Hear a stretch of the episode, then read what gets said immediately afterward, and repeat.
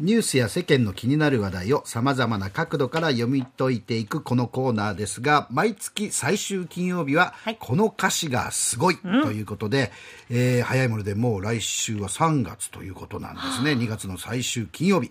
えー進学やね、えー就職、転勤などが決まった人が、まあ、3月になるといろいろね、えー動いていったりなんかします。そねそこではい今日は、えーそんな人生の節目を迎える人に送る歌ということだそうですね。ガタナカさんおはようございます。おはようございます。はい、どうもおはようございます。そうなんです。んえーそれもアニメソングでして、はい。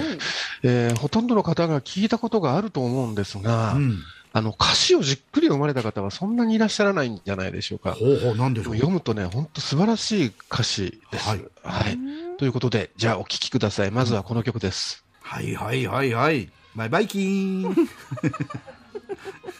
はい。あの、テレビアニメ、それゆきアンパンマンのオープニング主題歌、はいアンパンマンのマーチです。はいはい。あの作詞はアニメの原作者でもある柳瀬隆さん、えー亡くなってもう10年になります。はい。後でお話ししますが、私あのおお生きてらっしゃる時に何度かお目にかかってですね、対談の司会という形でいろんなお話も伺ったことがあって、いうん。や、こういうふうに年取りたいなと思ったあお一人でもありますはいで、それでは歌詞についてはいですが、何と言っても胸に刺さるのは1番と2番の次の部分ですね。はい。はい。1番は、何のために生まれて何をして生きるのか、答えられないなんてそんなのは嫌だ。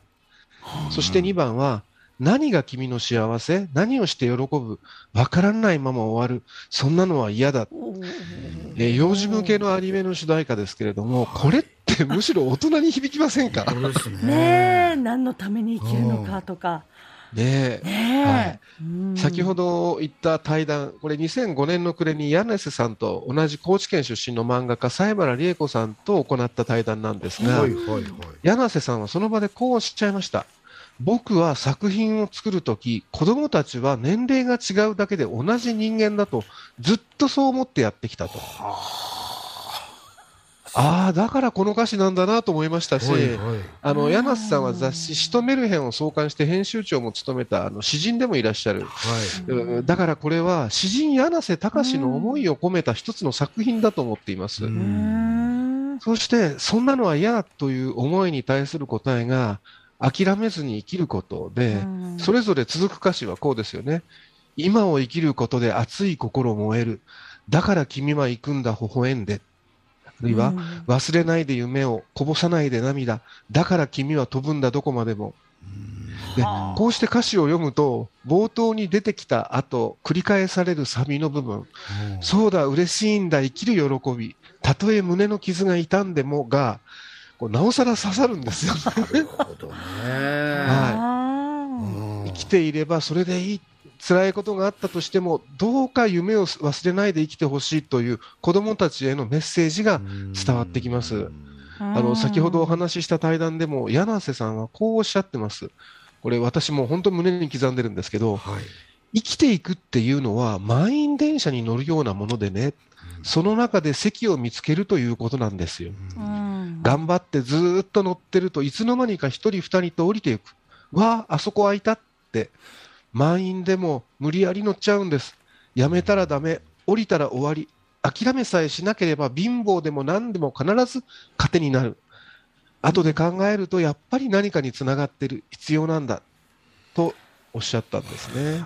こんな素晴らしい歌詞だったわのか。かりやすいし本うんそうだなって思いますよね。思いますよね。深いですよはね。でね、しかもこの言葉、柳瀬さんの経歴をたどるとさらに重みが増します。うん。5歳でお父さんを亡くされて、おじさんの家に引き取られて、うんまあ、今の千葉大学に進学して就職されるんですけど、はい。徴兵えーをされまして、中国に渡って、うん。で終戦後は職を転々とした後に上京して、三越の宣伝部に入社します。はい。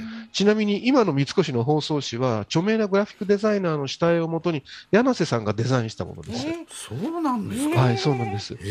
それで、生活は安定するんですが、うん。ずっと漫画家の夢は捨てずに、あの、仕事をしながら書き続けてですね、はい。諦めずに。34歳で独立するんですが、うん。漫画だけでは食べられずに、うん。放送作家や作詞家の仕事もして、あの当時、その作詞した中に有名な手のひらを太陽にもあるんですけどあね、手のひらを太陽トンボだってカエルだってってあれですか？あれ、柳瀬さんなんですよ。ええ知らなかった。あのまだアンパンマンがヒットする前ですね。で、アンパンマンも最初に発表したのは40歳当時の1969年、それがテレビアニメになって大ヒットするのはさらに20年後、柳瀬さんはもう60歳の年です。そうですよね。はい、だから、このことを考えると、なおさらですね、やめたらダメ、うん。降りたら終わり、諦めさえしなければ、貧乏でも何でも必ず糧になるというのはうん、これ、ご自身の実感なんです実ねなる。ほどね。はうん。だから私、あの作家とか作詞家という夢を言いながらですね、に諦めて何も書いてこなかった私はですね、その対対談の席で聞きながらうん恥ずかしくてですね、メモを取る手が止まったのを、今もね、こうなんかチクチクという痛みとともに覚えてますね。いやいでもねやっぱり普通は、ね普通は普通はなかなかももうそんなね、ねサンデー毎日の編集長まで、ええそれはなかなかやめられないですよ。それで作詞家になるって言ったらみんな止めますよ、それ。いやいやいや、でもねね、柳夢もね、諦めないって、もう諦めたくないんだけど、やっぱりね、妥協してしまうっていう人多いと思います。いやでもね、忘れないで夢をこぼさないで涙だから君は飛ぶんだどこまでもなんですよね。でもこれ本当子供たちにはぜひね、はい聞いてほしいなと思いますし、まあ本当に温かくて深い歌詞ですよね。はい。ですえね。ぜひですね、あのこれ歌詞として読み直してみることをお勧めします。うんはい。特にあの進学や就職など人生の節目にある方はですね、はい読んでいただくとこう染みると思います。うんはい。で、じゃあアンパンマンからもう一曲、あのエンディングテーマだった時期もあるこの歌です。はい。はい。えーこの歌で体操した方も多いんじゃないでしょうか。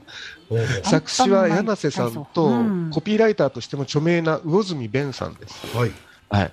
こちらもアンパンマンのマーチと同様に心に響くメッセージが込められていて、うん1番、2番、3番すべて冒頭の歌詞がそうですね。はい。1番は今、あの、聞かれた通り、もし自信をなくしてくじけそうになったら、いいことだけ、いいことだけ思い出せ。うんうん。2番は、大事なものを忘れて、べそをかきそうになったら、好きな人と好きな人と手をつなごう。ほうんで3番は、楽しいこといっぱい、でも、寂しくなったら、愛すること、愛することを捨てないで、です。う。うん。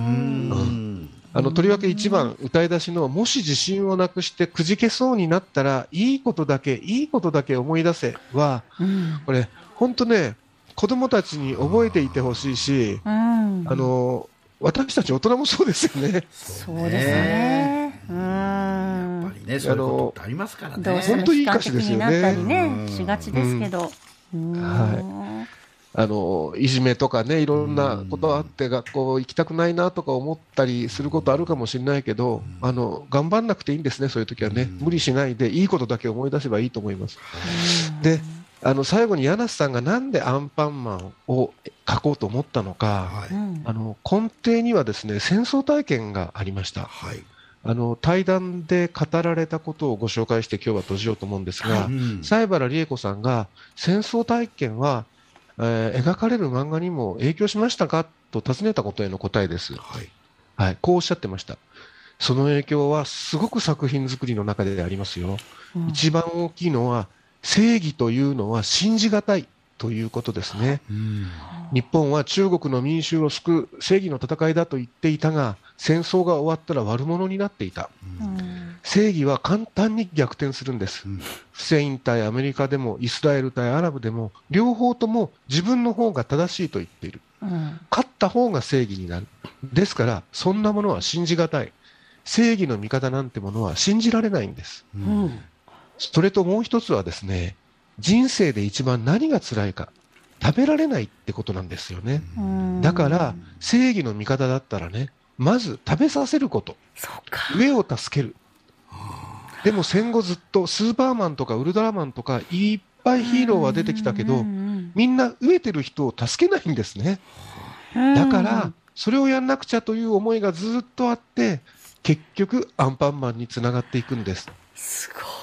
そうなんだ。まさにその戦争の実体験戦地での体験がそのまんまですよね。ねえ。ね、だからア正義は簡単にひっくり返るっていうね。いやーアンパンマン正義のヒーローなんだけど、ん正義というものは信じられないということが根底にあるっていうのもすごいですよね。そうですね。正義正義は簡単にひっくり返るってね。で自分の顔をちぎってねね。えねこれ食べてってそう。それになんか批判された時期もあったんですよね。残酷だとか言ってね。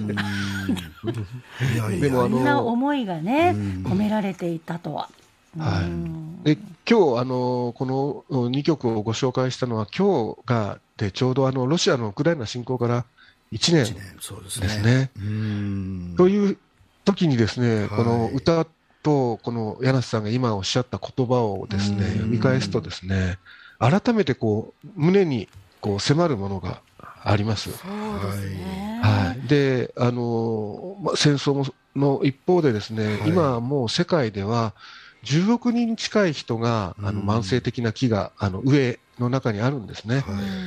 だからあのそれをし考えるあの、うん。で戦争で今苦しんでいる人がいる上で苦しんでいる人がいるっていうことをどっかの頭の中片隅にいつも忘れずにみんながいれば世の中は変わるのかなと思いますし、うん柳瀬さんはそういう思いでアンパンマンを描かれたということですね。うん。はいやっぱりその中国で、まあ、戦争体験をされた方今、世界情勢がこういう中でどうしても日本も防衛費を増やしてとか、えーそういう中国の侵攻やロシアの侵攻などをなんか考えてそういうふうに突き進みがちなところもあるんですがやっぱり戦争体験者が減っているっていうのも一つだと思うんですよね政治家にしろ、官僚にしろね。えやっぱそういうことで言うとこういう方々の残した言葉とか、はいえー体験とかは我々は今一度ちゃんと身に染みて考えなきゃいけないですよね。ねえそうですね世界中の人にこのアンパンマンを見ていただいて、うんこの歌詞もうん、その国の言葉に本当ですよね。訳して聞いてもらいたいですようね。ん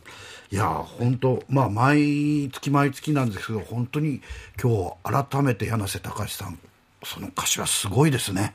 すごいですよ、本当に。あの、だから僕も、もちろん最初は、こう、子供と一緒に聞いてたんで、聞き流してたんですけれども、うんうんあの、読み直して、なんだこれと思いましたんで、うん はい、ぜひ皆さんも、あの、読んで、えー見られたらというふうに思います。はい、えー今日のこの歌詞がすごいはですね、えー柳瀬隆さんのアンパンマンのマーチとアンパンマン体操からでした、えー元サンデー毎日編集長ガタナガ修一郎さん夢を捨ててないガタナガさんでした。